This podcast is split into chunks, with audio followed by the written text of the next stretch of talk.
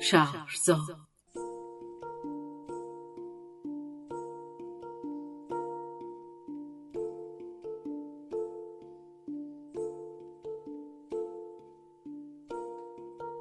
نوشته هاروکی موراکامی.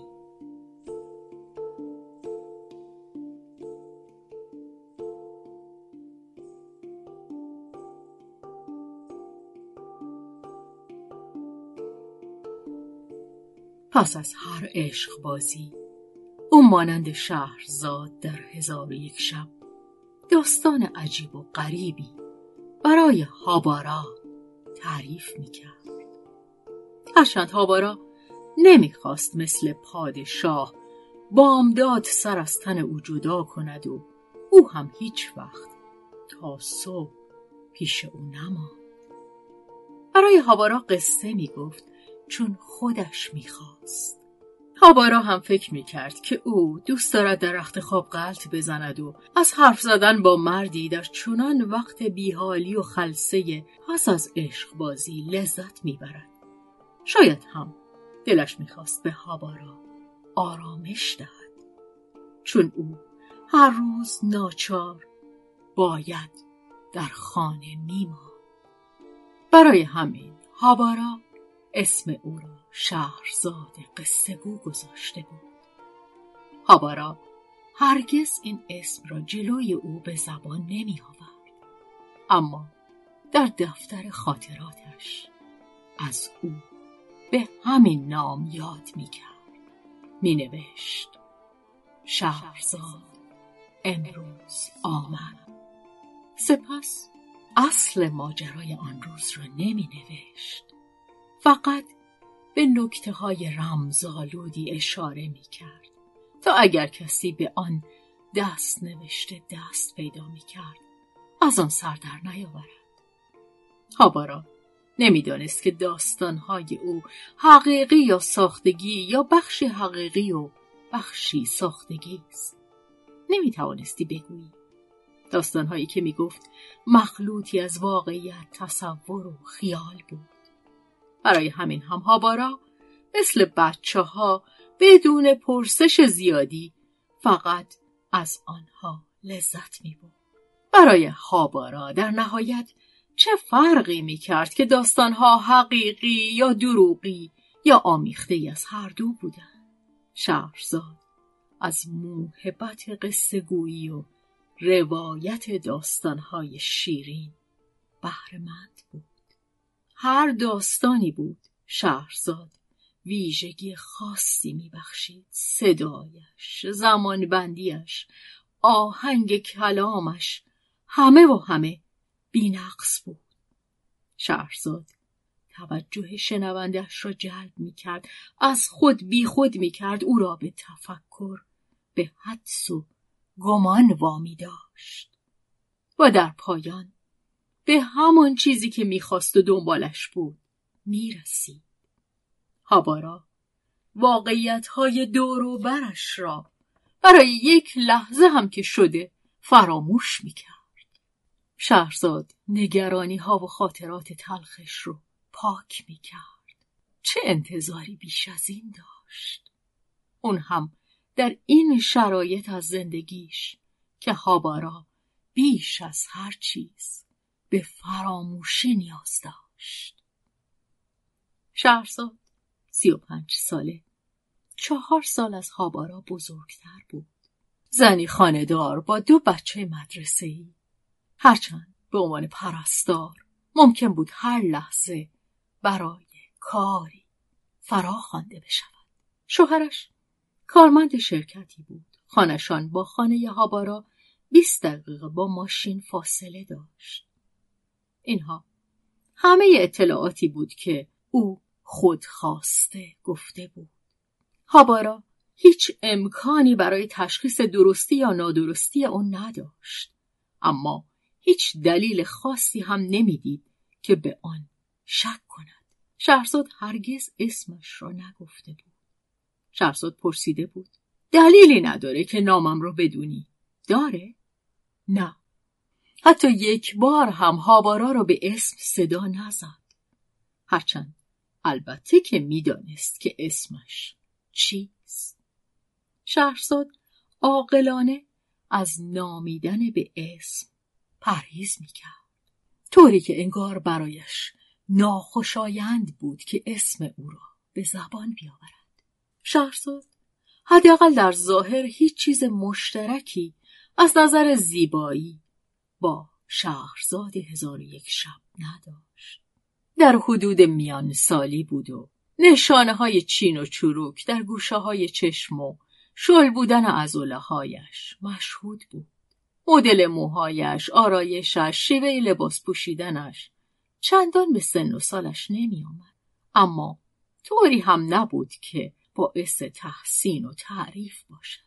قیافش چندان هم از جذابیت بی بهره نبود، ولی حالت صورتش طوری بود که انگار دقت می کند و حسی مبهم در آن بود. در نتیجه کسانی که از کنارش در خیابان می گذشتند یا مثلا در یک آسانسور قرار می گرفتند احتمالاً چندان توجهی به او نمی کرد. ده سال پیش شاید، زمانی که زنی جوان و سرزنده و جذاب بود، توجه کسانی را جلب می کرد. از یک جایی به بعد چنان توجهاتی رو در زندگیش از دست داده بود و به نظر بعید می اومد که بتواند دوباره چنین توجهی رو جلب.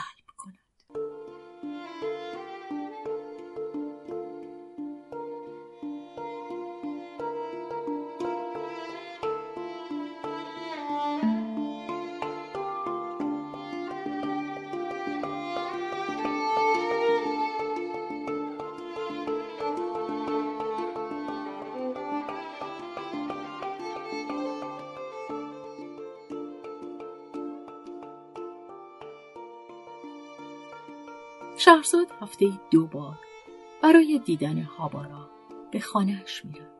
روزهایی که به آنجا میرفت ثابت نبود، ولی هیچ وقت آخر هفته ها نمی اومد. احتمالاً آخر هفته ها رو با خانوادهش میگذرد. همیشه یک ساعت قبل از آمدنش زنگ میزد. از سوپرمارکت محل مواد غذایی میخرید و با ماشینش برای هاوارا میآورد. یک مزدای کوچک بدون صندوق عقب داشت، یکی از آن مزداهای مدل قدیمی، و یک فرورفتگی هم در سپر پشتش بود و چرخهایش سیاه و نوارهای سفید داشت.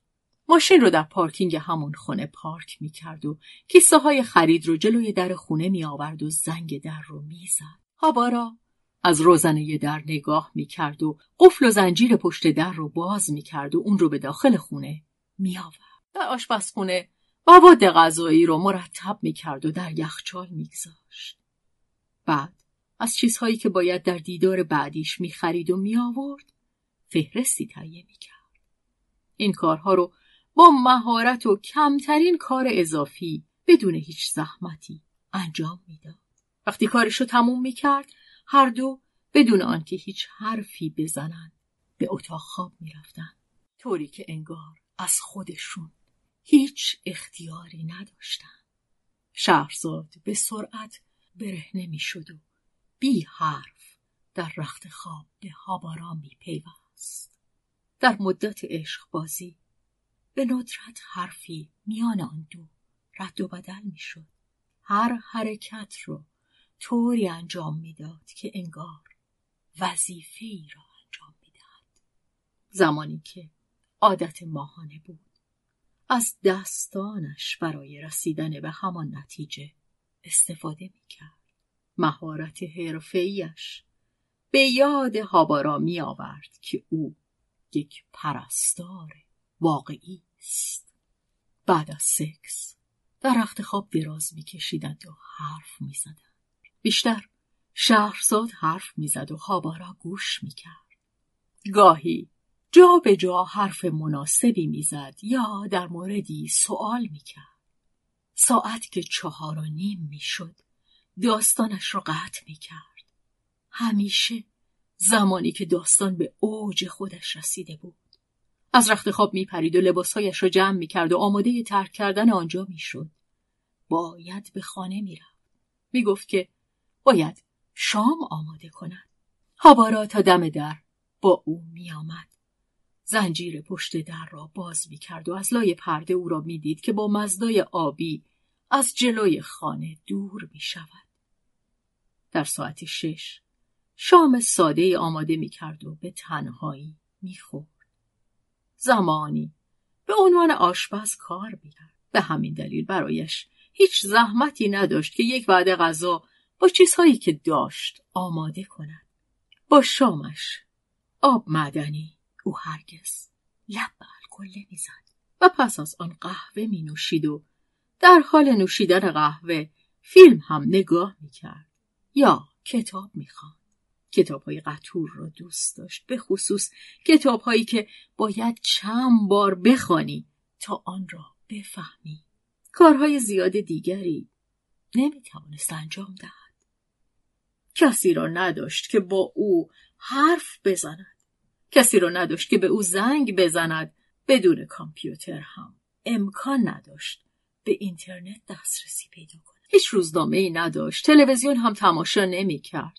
برای این کار دلیل خوبی داشت. لازم به گفتن هم نیست که او نمی توانست بیرون برود. اگر به هر دلیلی شهرزاد نزد او نمی آمد، او کاملا تنها می ماند.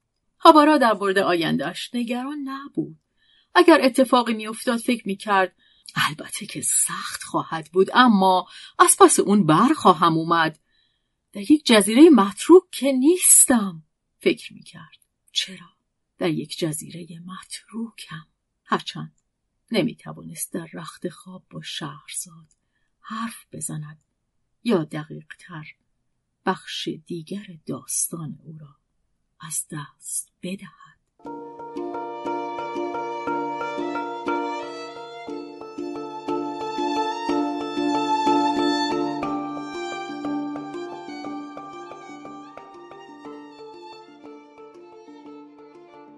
شهرزاد وقتی که همچنان با هم در رخت خواب بودن گفت من در زندگی پیشین یک ماهی مکنده بودم. این را چنان گفت انگار می‌خواهد یک واقعیت علمی را بیان کند. مثلا بگوید قطب شمال در شمال کره زمین است. هابارا هیچ درکی از اینکه ماهی مکنده چجور موجودی است نداشت. هیچ از این موضوع سر در نمی آورد. شهرزاد پرسید میدونی یه ماهی مکنده چطور یه قزلالا رو میخوره؟ نه، نمیدانست. در حقیقت اولین بار بود که میشنید ماهی های مکنده قزلالا میخورن. ماهی های مکنده آرواره ندارن. برای همین ویژگی با مارماهی های دیگه فرق دارند. عجیبه نه؟ مارماهی ها آرواره دارند؟ شهرزاد گفت تا حالا مارماهی ندیدی؟ من مارماهی زیاد خوردم ولی هرگز دقت نکردم که آرواره دارند یا نه. خب این بار دقت کن و ببین. یا به یک آکواریوم و جایی مثل اون برو. مارماهی های معمولی آرواره و دندون دارن ولی ماهی مکنده فقط میمکه، طوری خودشو به صخره‌های ته رودخونه یا دریاچه میچسبونه و به حالت شناور میمونه و مثل علفهای هرز داخل آب تکون میخوره. هابارا دسته ای از ماهی های مکنده را مجسم کرد که ته دریاچه‌ای در نوسان هستند. این تصویر چندان با واقعیت همخوانی نداشت، هرچند واقعی بود. ماهیای مکنده بین گیاهان آبی ته آب پنهان میشن. منتظر میمونن. وقتی یک ماهی قزلالا از بالای سرشون رد میشه به بدن ماهی میچسبن. بعد با بادکش‌های خودشون که دندونه هایی داره همونطور که به شکم قزلالا چسبیدن جلو و عقب میرن تا سوراخی توی اون باز میکنن. بعد ذره ذره شروع به خوردن گوشت ماهی قزلالا میکنن. هابارا گفت آه دوست ندارم یه قزلالا بودم. در زمان رومی های باستان اونا ماهیای مکنده رو تو استخرها و آبگیرها پرورش میدادن و برده ها رو توی اون مینداختند و ماهیای مکنده اونها رو زنده زنده میخوردن. هاوارا فکر میکرد که هیچ دلش نمیخواست که برده رومی ها بود. شهرزاد گفت: اولین بار که ماهی مکنده رو دیدم دبستان میرفتم. برای بازدید علمی رفتیم آکواریوم. وقتی شرح زندگی اونها رو خوندم فهمیدم که در زندگی پیشین باید یکی از اونها بوده باشم. منظورم اینه که میتونستم به یاد بیارم به یه صخره‌ای چسبیدم در میان علف‌های زیر آب و یه قزل‌آلای چاق از بالای سرم در حال شنا کردنه. خوردنشونم میتونستی به خاطر بیاری؟ نه، نمیتونستم. هابارا گفت: جای خوشحالیه، ولی این که در زندگی پیشینت یک ماهی مکنده بودی و بین علف‌های زیر آب پیچ و تاب میخوردی رو خوب به خاطر داری؟ شهرزاد گفت: خاطرات گذشته و زندگی پیشین به یاد آوردنی نیست. اگه شانس بیاری یک جرقه‌ای باعث میشه اونها رو به یاد بیاری. مثل این میمونه که یک نگاهی ناگهان از سوراخ کوچیکی روی دیوار بندازی. تو میتونی چیزهایی از زندگی گذشته به یاد بیاری؟ هابارا گفت: نه، نه، هیچ چیز. حقیقت این بود که او هرگز به صورتی که در گذشته زندگی میکرد فکر نکرده بود. او لبریز از اکنون بود. با این حال تای دریاچه خیلی تر تمیز بود. رو به پایین و دهان به صخره چسبیده بودم و ماهی هایی رو که از بالای سرم میگذشت تماشا میکردم. گاهی هم یه ماهی قزل‌آلای خیلی بزرگ میدیدم. یک غذا به شکل یک سیاهی بزرگ که مثل یه سفینه فضایی در جنگ ستارگان بود و پرنده های سفید با منقارهای تیز که از اون زیر مثل ابرهای سفید شناور به نظر می رسیدن. تو همه این چیزها رو حالا هم می تونی ببینی؟ شهرزاد گفت: مثل روز روشن. جریان آب همه چیز رو.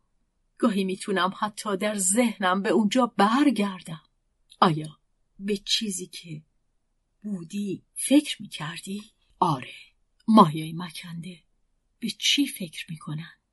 ماهیای مکنده به چیزایی که به فکر ماهیای مکنده میرسه فکر میکنن. درباره موضوعات ماهیای مکنده در اصل خیلی ها مثل ماهیای مکنده. راستش برای یه چنین تصوری هیچ کلمه‌ای وجود نداره. ماهیای مکنده به آب تعلق دارن. درست مثل زمانی که ما توی رحم مادرمون بودیم. اونجا به یه چیزایی فکر میکردیم ولی نمیتونستیم به زبانی که اونجا استفاده میکردیم بیان کنیم. مگه نه؟ صبر کن. تو نمیتونی چیزایی رو که تو رحم بود به یاد بیاری؟ شهرزاد سرش رو بالا آورد تا بهتر ببینه. تو هم نمیتونی. هوارا گفت: نه، نمیتونم. پس گاهی از زندگی توی رحم مادر برات قصه خواهم گفت. آن روز هابارا در دفتر روزنگارش نوشته بود: شهرزاد، ماهی مکنده در زندگی پیشین. شک داشت کسی معنی این کلمات رو بفهمد.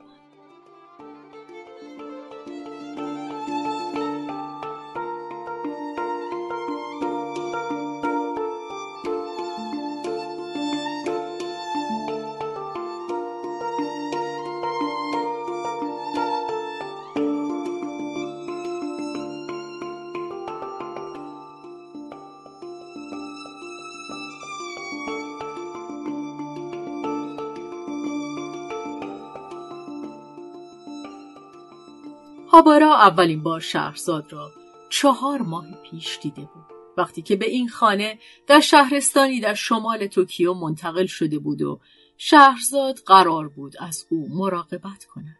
چون نمیتوانست بیرون برود نقش شهرزاد این بود که برایش خرید کند و چیزهای مورد نیازش را به خانه بیاورد. شهرزاد حواسش به این بود که هابارا چه کتابهایی دوست دارد یا چه موسیقیهایی مایل است بشنود. شهرزاد مجموعی از فیلمها را انتخاب میکرد، هرچند هابارا چندان انتخابهای شهرزاد را دوست نداشت. یک هفته پس از آمدن هابارا به این خانه، به عنوان اولین نشانه شهرزاد او را به رخت خواب برد. وقتی هابارا به این خانه آمد، کاندوم ها روی عسلی کنار تخت خواب بودند. هابارا فکر کرد که سکس هم یکی از وظایف شهرزاد است، یا شاید یکی از وظایف نگهداری از او. هرچه بود و با هر انگیزه‌ای هابارا شهرزاد را همانطور که بود پذیرفت و بدون هیچ مخالفتی تسلیم شد. رابطه میان آن دو نه اجبار بود نه تمایل. شهرزاد به نظر آماده می رسید و تمایل و خواسته های خود را نشان می داد. درست مانند راننده‌ای که دلش نمی‌خواست شاگردش در کارش دخالت کند. با این حال عشق بازی میان آن دو چنان نبود که بتوان آن را احساسی و شهوانی نامید. حرفه‌ای هم نبود، انگار یکی از وظایفش را انجام میداد. اما از جایی به بعد شهرزاد فقط به شیوه مشخصی از رابطه واکنش نشان میداد و از آن لذت می برد. هابارا این را کاری ظریف و حساس می دانست. بدن شهرزاد چنان واکنش نشان میداد که هابارا هم از آن لذت می برد.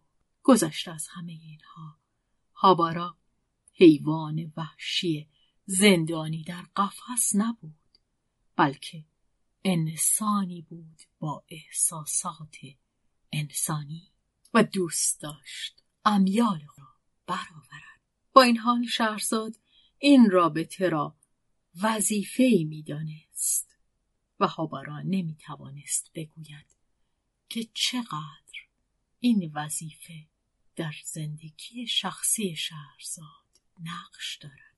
خیلی چیزهای دیگر هم بود که هابارا هیچ از آنها سردر نمی آورد. او احساسات و خواسته های شهرزاد را به سختی درک می کرد. مثلا شهرزاد بیشتر اوقات شورت های نخی ساده‌ای می پوشید، از همانها که زنان خانه‌دار میان سال می پوشند. البته هابارا هرگز رابطه‌ای با زنان خانه‌دار میان سال نداشت و بعضی روزها هم شورت های رنگی حاشیه دار می پوشید.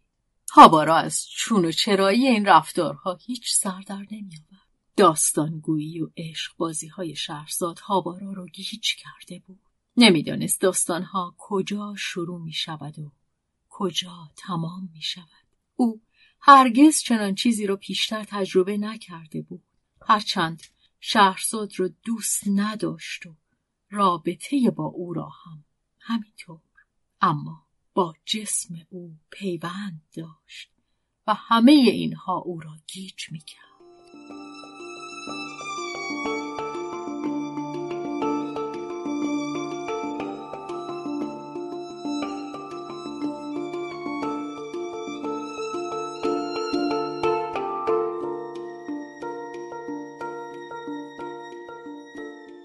روزی شهرزاد همچنان که کنار یکدیگر دراز کشیده بودند گفت: آن زمان که شروع به تصرف خونه‌های خالی کردم نوجوان بودم. همیشه همینطور بود، وقتی می‌خواست داستانی رو شروع کنه هابارا حرفی برای گفتن نداشت. شهرزاد پرسید: تا حالا دزدکی وارد خونه‌ای شدی؟ نه نه فکر نمی‌کنم. یه بار این کارو بکنی عادت میکنی، ولی این کار غیر قانونیه، خطرناکه، اما با این حال آدم انجامش میده. هابارا منتظر ماند تا شهرزاد بگوید. شهرزاد گفت: از همه جالبتر اینه که تو خونه ای باشی که هیچ کس توی اون نیست. سکوت کامل، هیچ صدایی نیست، طوری که انگار ساکت ترین جای جهانی. این حسیه که به من دست میاد وقتی کف اتاق میشستم و سکوت محض میکردم. درباره این فکر میکردم که یه زمانی ماهی مکنده بودم. به تو گفتم مگه نه؟ بله گفتی، درست همینطور. اندام مکندم به صخره زیر آب چسبیده و بدنم به جلو و عقب تکون میخوره، درست مثل علفهای دریایی دورو برم. همه چیز در سکوت محضه، هرچند شاید به خاطر اینکه گوش ندارم سکوت محض به نظر میرسه. روزهای آفتابی نورها مثل تیرهای پیکان از سطح آب بر من میتابیدند. ماهیا بالای سرم همه رنگ و همه شکل بودند و حافظم از هر فکری خالی بود جز افکار ماهی‌های مکنده، افکاری که ابری اما خیلی شفاف بودند. جای جالبیه، کاش میتونستی اونجا باشی. شهرزاد برایم تعریف کرد که اولین بار که بدون اجازه وارد خانه‌ای شد دبیرستان میرفت و سر یک پسر جوان در کلاس سخت آشفته بود، اگرچه پسر چندان جذاب نبود. بلند قد بود و موی کوتاه داشت. دانش آموز خوبی بود که تو تیم فوتبال بازی می‌کرد و شهرزاد عاشق او شده بود. اما انگار او دختر دیگری رو در کلاس دوست داشت و به شهرزاد توجهی نداشت. در حقیقت شاید از علاقه شهرزاد به خودش اصلا خبر نداشت. به هر حال شهرزاد نمیتوانست او رو از فکر خودش بیرون کنه. گاهی احساس میکرد داره از هم میپاشه. فکر میکرد دیگه دیوانه میشه.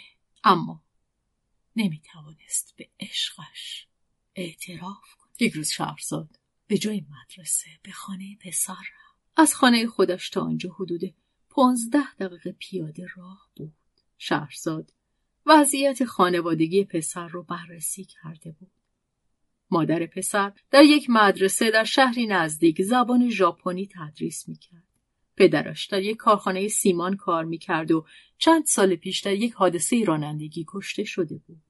خواهرش دانش آموز سال اول دبیرستان بود و همه اینها یعنی روزها کسی در خانه‌شان نبود. خب طبیعیه که در خانه‌شان قفل بود. شهرزاد زیر جلودری دم در دنبال کلید گشت. شک نداشت که کلید آنجاست. در شهر کوچکی مثل آنجا، در محله ساکت و آرام که هیچ جرمی رخ نمی‌دهد، همیشه یک کلید یدکی زیر پادری دم در می‌گذارند. برای اطمینان شهرزاد در زد. منتظر ماند تا اطمینان پیدا کند که کسی خانه نیست. به خیابان نگاه کرد تا مطمئن شود کسی او را نمی بیند. در را باز کرد و وارد شد و پشت سرش در را از داخل قفل کرد. کفشهایش را در در یک کیسه پلاستیکی گذاشت و آن را در کوله پشتیش چپاند. سپس نوک پا نوک پا از پله ها به طبقه دوم رفت. اتاق خواب پسر همانطور بود که تصور کرده بود. تخت خوابش با دقت مرتب شده بود. در قفسه هایش یک ضبط و صوت و چند سیدی بود. روی دیوار تقویمی با یک عکس از تیم فوتبال بارسلونا بود و کنار آن چیزی نبود جز یک تابلوی بزرگ تبلیغاتی تیم ورزشی. هیچ پوستر و عکس دیگری نبود. یک پرده سفید جلوی پنجره آویزان. اتاق مرتب بود و همه چیز سر جای خودش بود که نشان از شخصیت دقیق ساکن آن داشت، یا شاید هم مادری که خانه را مرتب و منظم می‌کرد، شاید هم هر دو. همین شهرزاد را عصبی می‌کرد. اگر اتاق در هم و بر هم بود کسی متوجه نامرتب کردن‌های جزئی که او می‌کرد نمی‌شد. با این حال تمیزی و سادگی اتاق و نظم آن او را خوشحال می‌کرد. از پسر خوشش می‌آمد. شهرزاد لحظه ای روی صندلی پشت میز نشست. قلبش میزد و فکر کرد. آه، او هر شب اینجا می‌نشیند و مطالعه می‌کند. مسائل روی میز را یکی یکی برداشت و در دست گرفت، بو کرد، روی لبهایش نگه داشت. مدادش، قیچیش، خطکشش، پیش پا افتاده ترین چیزها برایش ارزشمند بود، چون او لمس کرده بود. کشوی میز او را باز کرد و به دقت چیزهای داخل آن را برانداز کرد. بالاترین قسمتی که شو به دو قسمت تقسیم شده بود و هر قسمت طبقه کوچکی داشت که چیزهای پراکنده و خردریزها در آن بود. کشوی دومی بزرگتر بود و دفترهایش در آن بود و آخرین کشو پر از کاغذهای کهنه و دفترهای یادداشت و اوراق امتحانی بود. تقریباً همه چیز یا به مدرسه مربوط بود یا به تیم فوتبال. شهرزاد امیدوار بود یک چیز شخصی از او پیدا کند، اما روی میز تحریر هیچ چیز شخصی نبود، نه حتی یک عکس. برای شهرزاد کمی غیر طبیعی بود. آیا غیر از مدرسه و فوتبال هیچ چیز دیگری در زندگیش مهم نبود؟ یا با دقت همه چیزهای شخصیش را جایی پنهان کرده بود، جایی که هیچ کس نمیتوانست به آن دست پیدا کند؟ شهرزاد هنوز روی صندلی پشت میز تحریر نشسته بود و در جستجوی چیزی بود. از صندلی بلند شد و روی کف اتاق نشست. به سقف نگاه کرد.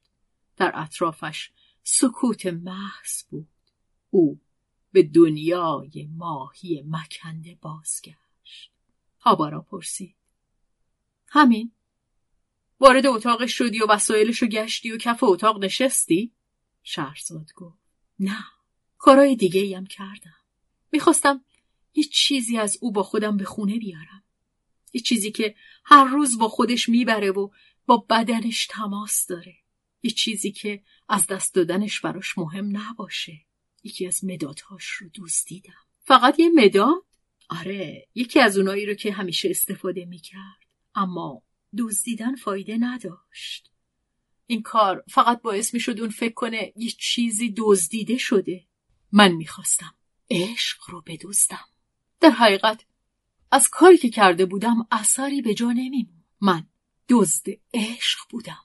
هاوارا از این ترکیب خوشش آمد.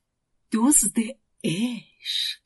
برای همین تصمیم گرفتم نشونه‌ای در اونجا بگذارم که ثابت می کرد اونجا بودم.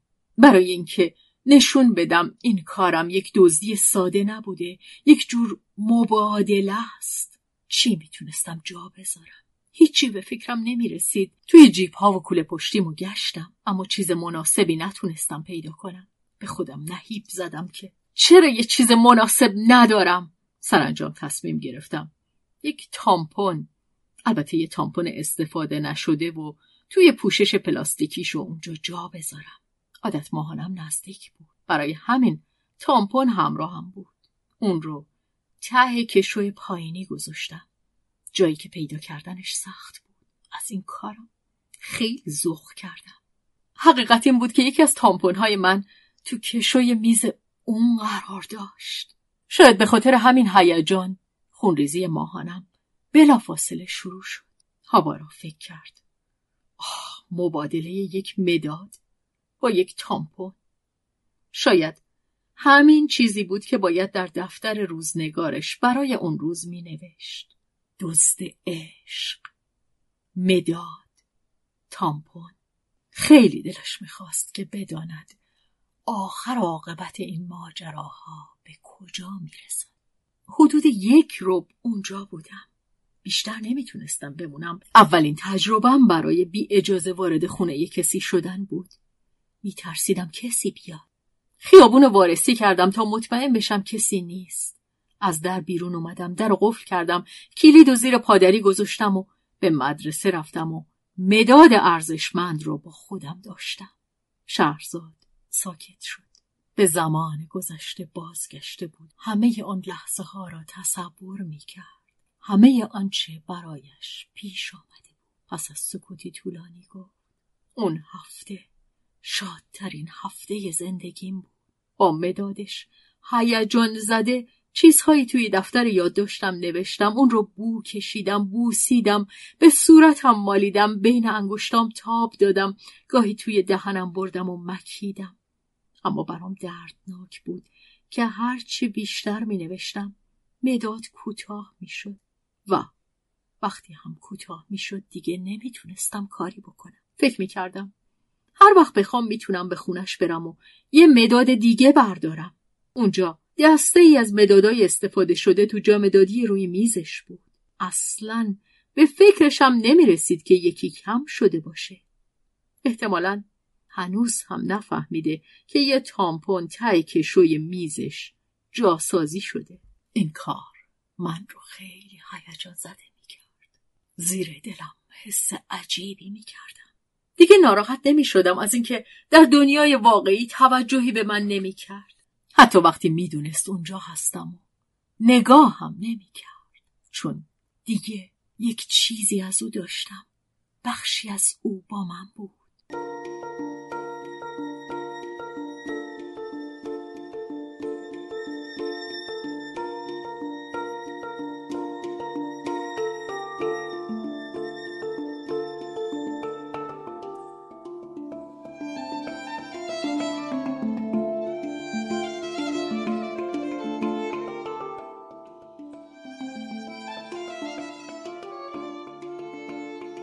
ده روز بعد شهرزاد دوباره از مدرسه در رفت و دومین بار به خانه پسر رفت. ساعت یازده صبح بود. درست مثل دفعه پیش کلید رو از زیر پادری برداشت و در رو باز کرد و دوباره اتاق پسر مرتب و منظم بود. اولین کاری که کرد مدادی رو که هنوز خیلی جا برای استفاده کردن داشت انتخاب کرد و اون رو تو کیفش گذاشت. بعد با احتیاط روی تخت دراز کشید. دستهاش رو روی سینه جمع کرد. به سقف اتاق چشم دوخت. این جایی بود که پسر هر شب میخوابید. این فکر باعث شد قلبش تندتر بزنه و به سختی نفس بکشه. نمیتونست نفسش رو فرو بده و حنجرش خشک شده بود. هر نفس رو به سختی فرو میداد. از رخت خواب بلند شد. اون رو مرتب کرد. کف اتاق نشست. همان کاری رو که دفعه اول کرده بود. دوباره به سقف نگاه کرد و به خودش گفت: برای رخت خواب او هنوز آماده نیستم. هنوز برام بیش از حد سنگینه. این بار شهرزاد نیم ساعت اونجا ماند. دفتر یادداشتی پیدا کرد و بعد از آن گزارشی پیدا کرد و آن را خواند. درباره کوکورو، رمانی اثر سوسکی ناتسومه که تکلیف کتابخانیش در آن تابستان بود. دستخطش زیبا بود. همانطور که از هر دانش آموز درسخانی انتظار می‌رفت. نه اشتباهی، نه خط‌خوردگی. نمره‌اش هم عالی بود. انتظاری جز این نبود. هر معلمی بود به چنان خط و نگارشی نمره عالی می‌داد. شهرزاد در کشوی لباس‌های او لباس‌ها را به ترتیب از لباس زیر و جوراب و پیراهن و شلوار تماشا کرد. لباس فوتبالش رو وارسی کرد. هیچ چیزی لکه‌دار و فرسوده نبود. آیا خودش آنها رو تا کرده بود یا مادرش این کار را برایش انجام داده بود؟ نسبت به مادرش احساس حسادت کرد از اینکه او میتوانست این کار را هر روز و بارها و بارها انجام دهد. شهرزاد خم شد و لباسهای داخل کشو را بو کشید. همه آنها بوی لباس شسته شده و خشک شده در آفتاب را میداد. یک بلوز گشاد خاکستری را برداشت و باز کرد و به صورتش فشرد. آیا امکان داشت که قطره ای از عرق پسر زیر بغلش باقی مانده باشد؟ نه، هیچ نبود. اما شهرزاد آن را همانطور جلوی بینیش نگه داشت. بو کشید. میخواست آن را برای خودش نگه دارد. ولی خطرناک بود. همه لباسهای پسر مرتب بود. او یا مادرش از نبودن بلوز خبردار می شدن. شهرزاد با دقت آن را تا کرد و سر جای خودش گذاشت. به جای آن یک نشان کوچک که مثل توپ فوتبال بود برداشت. نشان را توی یکی از کشوها پیدا کرد. به نظر می آمد مربوط به کلاس‌های مدرسه باشد. شک داشت که پسر متوجه نبود آن می شود یا نه. به هر حال حد اکثر فکر می کرد که آن را گم کرده است. در حالی که شهرزاد آن را داشت.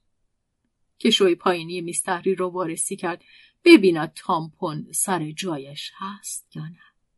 دید که هنوز آنجاست.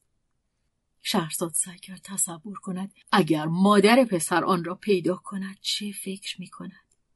آیا از او توضیح می خواهد که بگوید تامپون ته کشویش چه کار می کند؟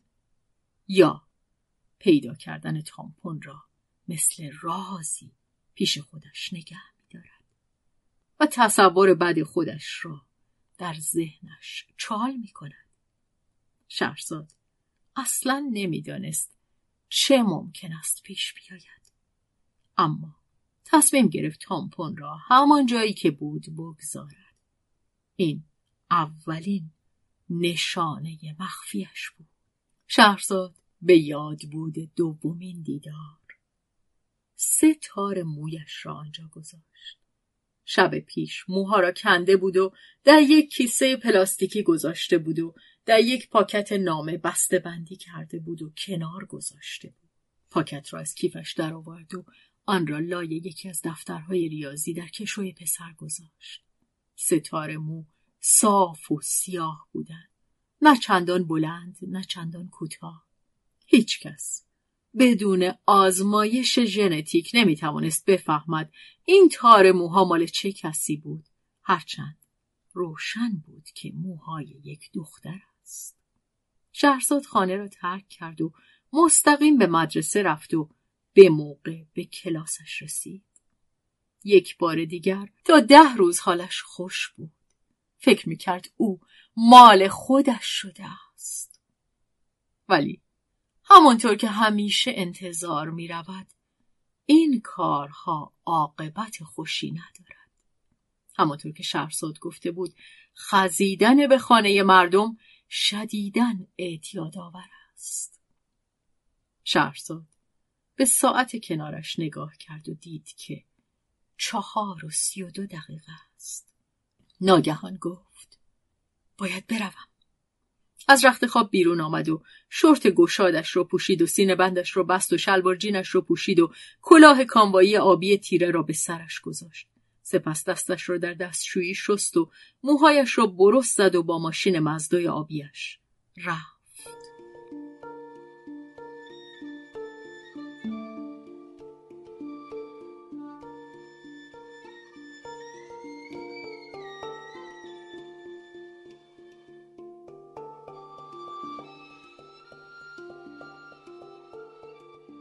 هابارا تنها شده بود و هیچ کار خاصی نداشت انجام دهد.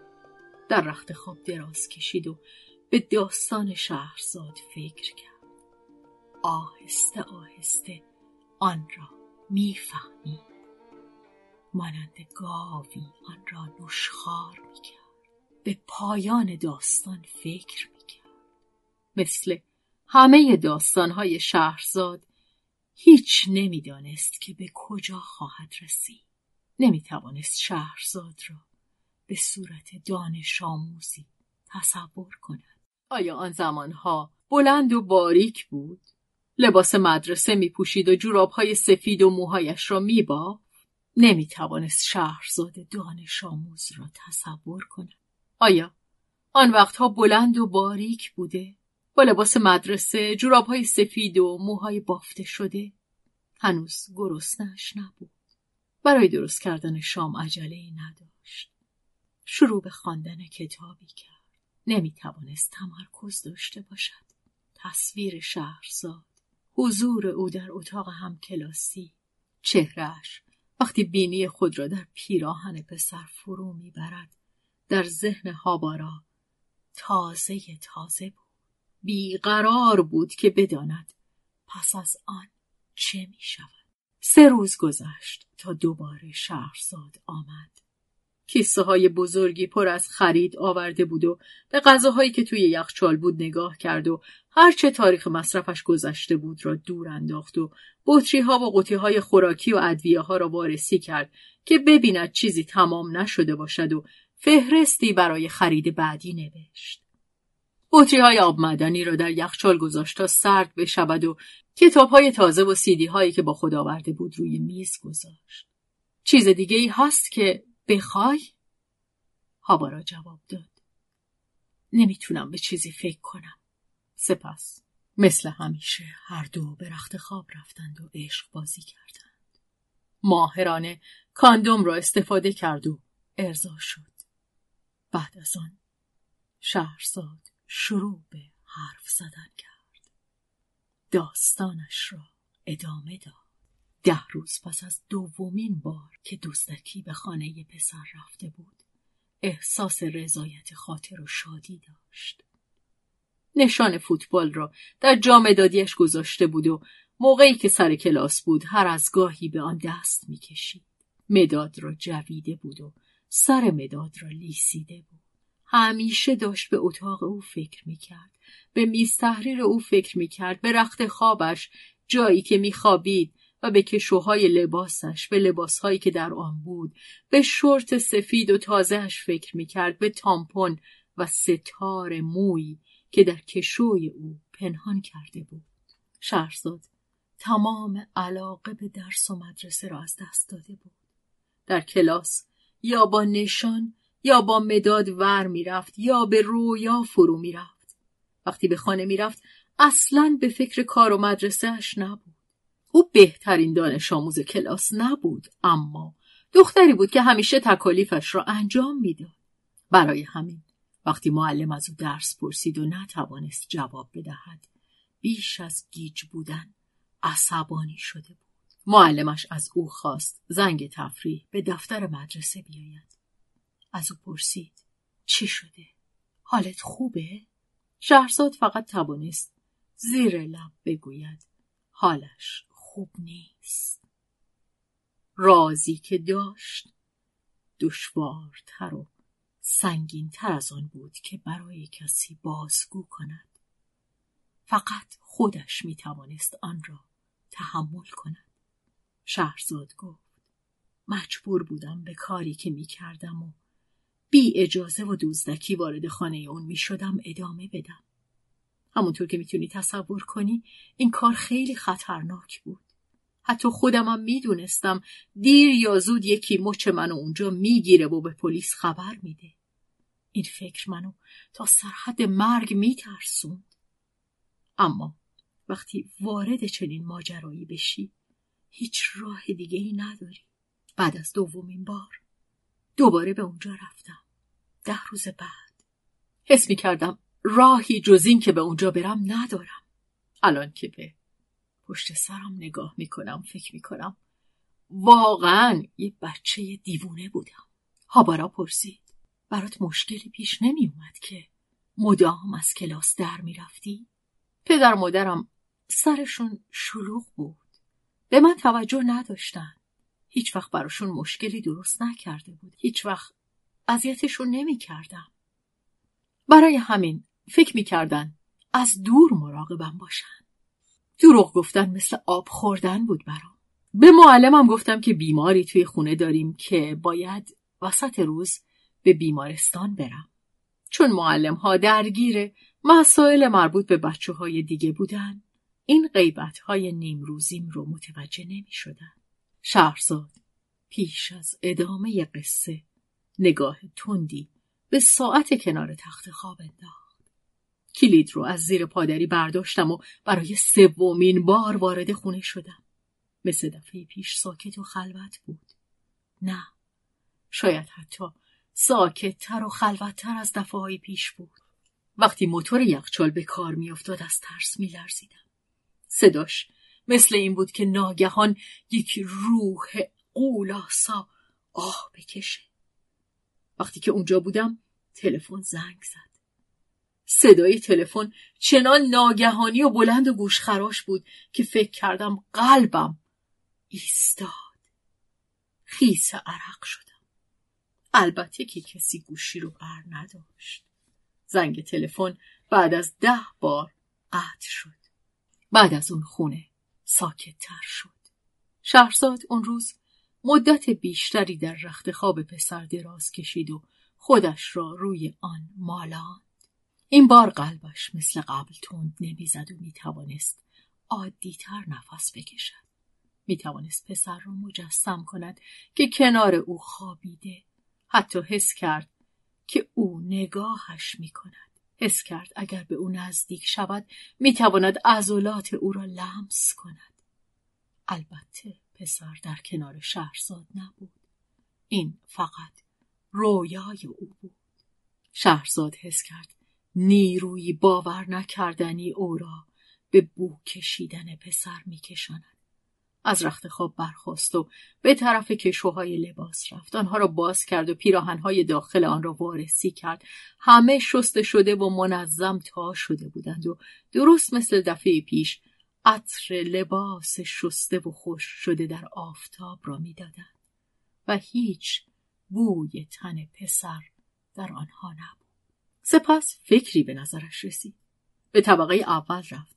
در اتاق خواب کنار حمام لباس‌ها و ملافه‌های چرک برای شستن انباشته شده بود. لباس‌های قاطی شده ی هر سه نفر اعضای خانواده، مادر و دختر و پسر. شهرزاد تکه‌ای لباس مردانه جدا کرد. یک تیشرت یقه سفید. آن را بو کشید. بوی تن مرد جوان بود. پیشتر آن را بو کشیده بود. وقتی هم کلاسیش نزدیکش بود. این همان بویی بود که لذت بی حد و حصری به شهرزاد میبخشید.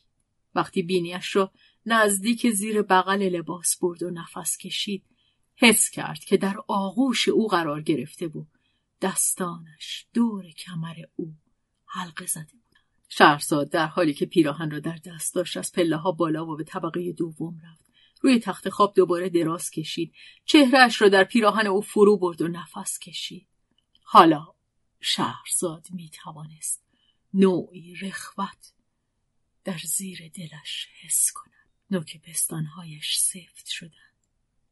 آیا عادت ماهانش نزدیک بود؟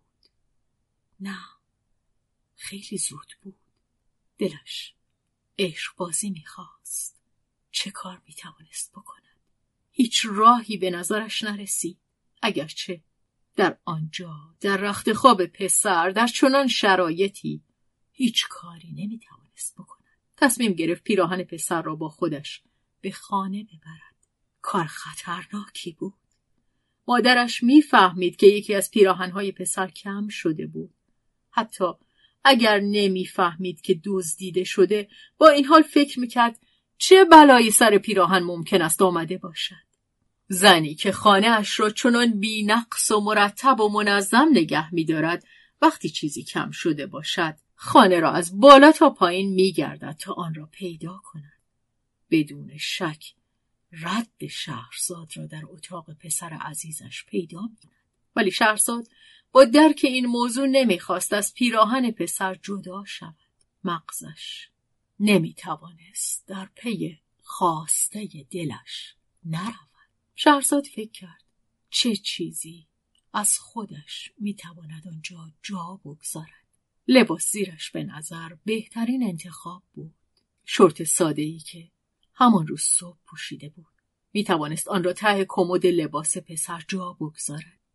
آیا می توانست چیز بهتری در عوض پیراهن جا بگذارد؟ ولی وقتی شورتش رو در آورد خیس شده بود. او فکر میکرد که این هم به خاطر حسی است که داشته است. نمیخواست چیزی از نشان عشقبازیش در آنجا جا بگذارد.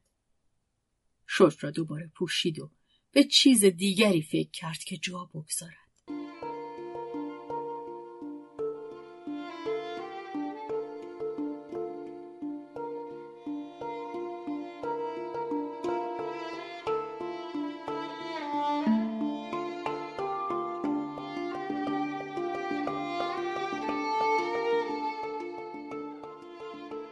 شهرزاد داستانش را قطع کرد. مدتی طولانی سکوت کرد و چیزی نگفت. بی صدا چشمهایش را بسته بود و کنار هابارا دراز کشیده بود و هابارا مشتاقانه انتظار باقی داستان را میکشید. سرانجام چشمانش را باز کرد و گفت: هی آقای هابارا. این اولین بار بود که او را به نام صدا میکرد. هابارا به او نگاه کرد. میخوای دوباره عشق بازی کنی؟ هابارا گفت: فکر میکنم بتونم از اوتش بر بیام. دوباره عشق بازی کرد. هرچند با دفعه پیش فرق داشت. سرکشانه و پرشور و ژرف، اوج لذتی بی تردید. بدنش میلرزید و چهرهش تغییر کرده بود. هابارا حس میکرد که جوانی شهرزاد را مینگرد. زنی در آغوشش بود با حال و هوای دختری هفده ساله در قالب تنی سی و پنج ساله. هابارا میتوانست آن را حس کند. شهرزاد چشمانش را بسته بود. بدنش میلرزید. صمیمانه عطر پیراهن عرق کرده ی پسر را بو میکشید. این بار شهرزاد پس از عشق بازی نه داستانی برای او تعریف کرد، نه به کاندوم نگاهی کرد. بی صدا کنار هم دراز کشیدند. چشمانش باز بود و به سقف خیره شده بود، مانند ماهی مکنده‌ای که به سطح شفاف آب خیره می شود. چقدر زیبا بود. هابارا فکر می کرد اگر می توانست در زمان یا فضایی دیگر زندگی کند، این انسان یگانه به نام نوبوتاکا هابارا را وامی گذاشت و یک ماهی مکنده بینام می شد. خودش و شهرزاد را کنار هم مجسم کرد، به صخره‌ای چسبیده و بدنهاشان در جریان آب تکان می‌خورد و چشم به سطح آب داشتند و منتظر قزل‌آلای چاق و چله‌ای بودند که از فراز سرشان بگذرد. هابارا سکوت را شکست و گفت: به جای پیراهنی که بردی چه چیزی جا گذاشتی؟ شهرزاد جواب نداد. سرانجام گفت: هیچ هیچ چیز به نظرم نیامد که با آن پیراهن با عطری که داشت برابری کند. برای همین فقط پیراهن را برداشتم و از خانه در رفتم. و این بار بود که یک دزد شدم، یک دزد ساده به معنی واقعی. دوازده روز بعد وقتی شهرزاد برای چهارمین بار به خانه پسر رفت، قفل در خانه عوض شده بود.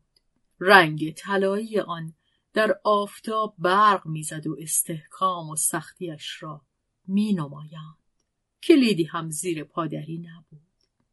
بی تردید شک مادر پسر با گم شدن پیراهن برانگیخته شده بود. او باید همه جا را گشته باشد و به نشانه‌ای که بیانگر ورود بیگانه‌ای به خانه بود برخورده باشد.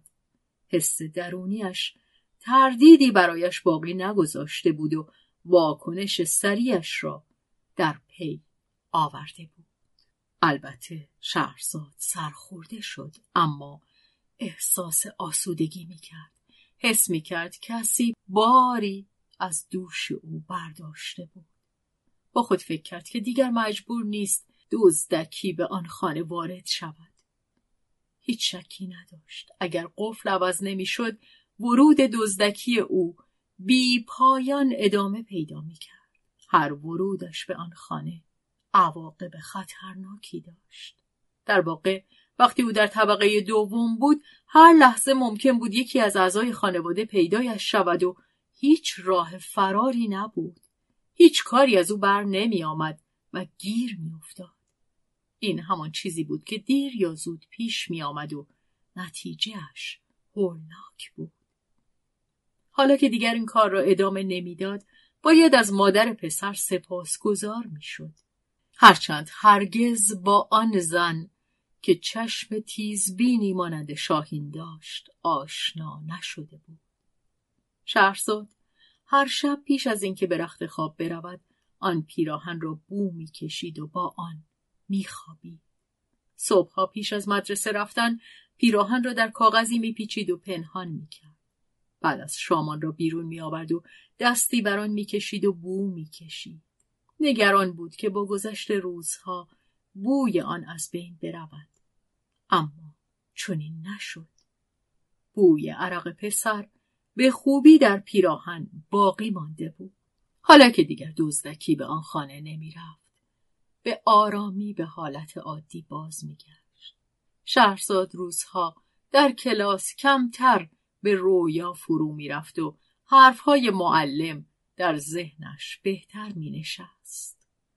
اما به هر حال حرفهای معلم را نمی شنید و به کارهای همکلاسی ها بیشتر توجه می کرد. اما به هر حال تمرکز اصلیش به صدای معلم نبود، بلکه در پی همکلاسیش بود. مدام به او نگاه می‌کرد، می‌کوشید تا هر تغییر یا نشانه‌ای به هر شکل که در او باشد را دریابد، اما پسر مثل همیشه رفتار می‌کرد. سرش را برمیگرداند و از چیزی می‌خندید یا وقتی صدایش می‌کردند خیلی عادی جواب می‌داد. در تمرین‌های فوتبال مثل همیشه داد می‌زد و بازی می‌کرد و عرق می‌ریخت. شهرزاد هیچ ردی از هیچ چیز غیرعادی نمی‌دید. فقط مرد جوان و ساده‌ای را می‌دید. با این حال شهرزاد رازهایی از او می‌دانست که هیچ کس جز او نمی‌دانست. در سومین ورود دزدکی شهرزاد به خانه پسر تعدادی مجله‌های پورنوگرافی دید که با دقت زیرکانه‌ای در پنهان‌ترین جای کمد لباس‌هایش گذاشته شده بود. مجله‌ها پر از عکس‌های عریان زنانی بود که پاهایشان را از هم باز کرده و دست و دلبازانه عضو جنسیشان را به نمایش گذاشته بودند. بعضی از عکس‌ها تصویری از رابطه جنسی بود. مردان آلت تناسلی سرخ رنگ خود را در عضو جنسی زنانه در وضعیت‌های کاملاً غیر طبیعی فرو کرده بودند. شهرزاد هرگز عکس‌هایی آنچنانی ندیده بود. پشت میز تحریر پسر نشسته بود و به آرامی مجله‌ها را نگاه می‌کرد و هر عکس را با دقت وارسی می‌کرد. فکر می‌کرد که پسر وقتی آن عکس‌ها را می‌دید حتماً خود ارضایی می‌کند، اما این فکر به نظرش زننده نیامد. شهرزاد خود ارضایی را عملی کاملاً طبیعی می‌دانست. بالاخره اسپرم‌ها باید جایی می‌رفتند، درست مثل دخترها که عادت ماهانه می‌شدند. پسر هم یک جوان عادی بود، نه قهرمان بود نه مقدس. شهرزاد حس کرد که از چیزی آرام بخش آگاهی پیدا کرده است. وقتی ورود دزدکی به آن خانه متوقف شد، اشتیاق من به او کمتر شد. مثل جزر و مد آب دریا در ساحلی شیبدار بود. متوجه شدم که کمتر پیراهنش را بو می کشیدم و وقت کمتری را با نشان و مدادش می گذراندم. تب او فروکش میکرد. تا زمانی که این حس را داشتم نمیتوانستم درست فکر کنم. هر کس دوره‌هایی از دیوانگی را شاید گذرانده باشد، یا شاید این چیزی بود که فقط برای من اتفاق افتاده بود. تو چی؟ هیچ وقت چنین چیزی را تجربه کردی؟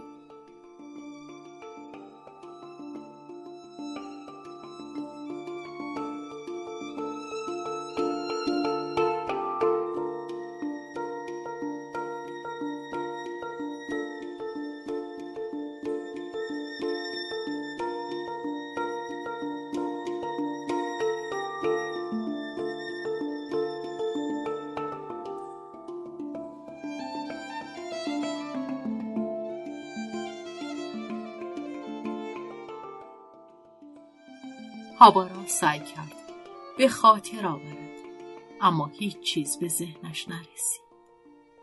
نه، هیچ وقت به این صورت شدید چون این حسی نداشتم. شهرزاد مأیوسانه به او نگاه کرد. وقتی مدرسه‌ام تموم شد، همه چیز درباره او را فراموش کردم. خیلی سریع و آسون. عجیب بود. چه چیزی در او بود که من هفده ساله رو اون طور شیفتش کرده بود؟ نمیتونم به یاد بیارم. زندگی انقدر عجیبه. در عرض یک دقیقه میتونی کاملا شیفته یه چیزی باشی و از خود بی خود بشی و حاضر باشی همه چیز خودت رو براش فدا کنی. اما بعد وقتی یه مدتی میگذره به چشماندازت تغییر میکنه. ناگهان جا میخوری از اینکه شدت و گیرایی اون محو میشه. دنبال چی بودم؟ تعجب میکنی. خب این ماجرای ورود دزدکی من به یه خونه بود. هاوارا احساس کرد شهرزاد طوری این را میگوید که انگار به دوره آبی پیکاسو، دوره آفرینش نقاشی های پیکاسو اشاره می کند. اما منظور او را خوب می فهمید. به ساعت کنار تخت خواب نگاه کرد. وقت رفتنش بود. گفت حقیقت را به تو بگویم. داستان اینجا تمام نمی شود. چند سال بعد وقتی دومین سال مدرسه پرستاری بودم، دست عجیب سرنوشت ما را دوباره سر راه هم قرار داد. مادرش نقش مهمی در آن داشت. چیزی در این ماجرا بود که شبیه داستان‌های ارواح بود. همه اتفاق‌ها به طور ناباورانه‌ای پیش رفت. می‌خوای بشنوی؟ هاوارا گفت. مشتاق شنیدنش هستم. شهرزاد گفت بهتر است تا دیدار بعدی صبر کنیم. دیر می شود. باید به خانه بروم و شام درست کنم. از رخت خواب برخاست و لباسایش را پوشید. شورت، جوراب، ژاکت و سرانجام دامن و بلوزش را پوشید. هاوارا به حرکات او از رخت خواب به طور عادی نگاه می کرد. به نظرش لباس پوشیدن زن جالبتر از درآوردن لباسش بود. شهرزاد همانطور که به طرف در می رفت پرسید کتاب خاصی دوست داری برات بیارم؟ هاوارا جواب داد نه، به هیچ کتابی نمیتونم فکر کنم. چیزی که او واقعا میخواست خود شهرزاد بود که بقیه داستان را بگوید، اما به زبان نیاورد. اگر میگفت ممکن بود شانس شنیدن بقیه داستان را برای همیشه از دست بدهد. آن شب هاوارا زودتر به رخت خواب رفت و درباره شهرزاد فکر کرد. شاید او را هرگز دوباره نبیند. این نگرانش میکرد. هیچ چیز نمیتوانست آنها را با هم نگه دارد. نه قول و قراری در کار بود، نه هیچ قید و بندی. رابطه آنها بر اثر اتفاق پیش آمده بود و هر لحظه ممکن بود بر اثر اتفاقی قطع شود. رابطهشان به مویی بند بود و این پیوند باریک در نهایت قطع می شد و همه افسانه ها و قصه های عجیب و غریبی که گفته شده بود از بین میرفت. تنها سوال این بود که چه وقت؟ ممکن بود هاوارا زمانی از تمام آزادیش محروم شود. آزادی که نه فقط شهرزاد بلکه همه زنان را از زندگیش محو کند. او هیچ وقت نمیتوانست گرمای مطبوع بدن آنها را دوباره حس کند.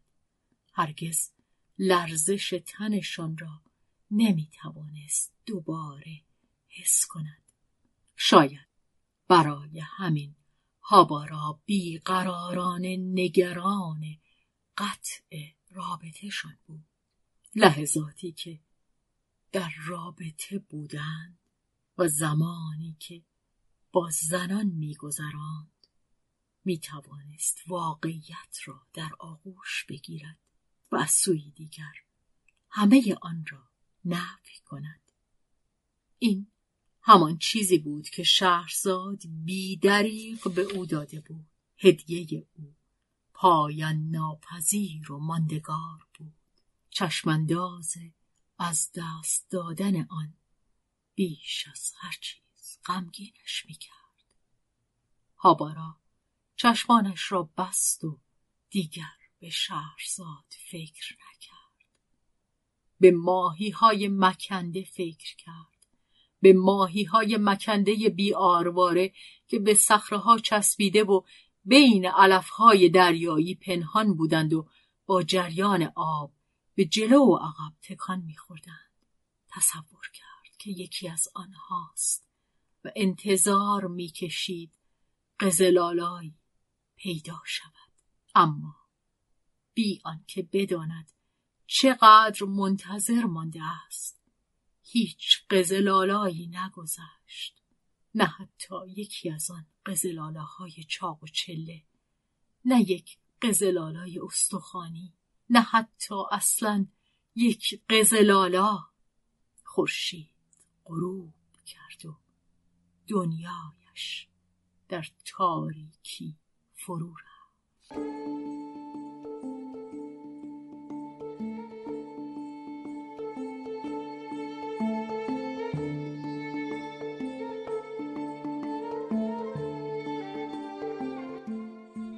ترجمه از ژاپنی به انگلیسی تد گوسن، ترجمه فارسی گیل آوایی، رضا شفاعی.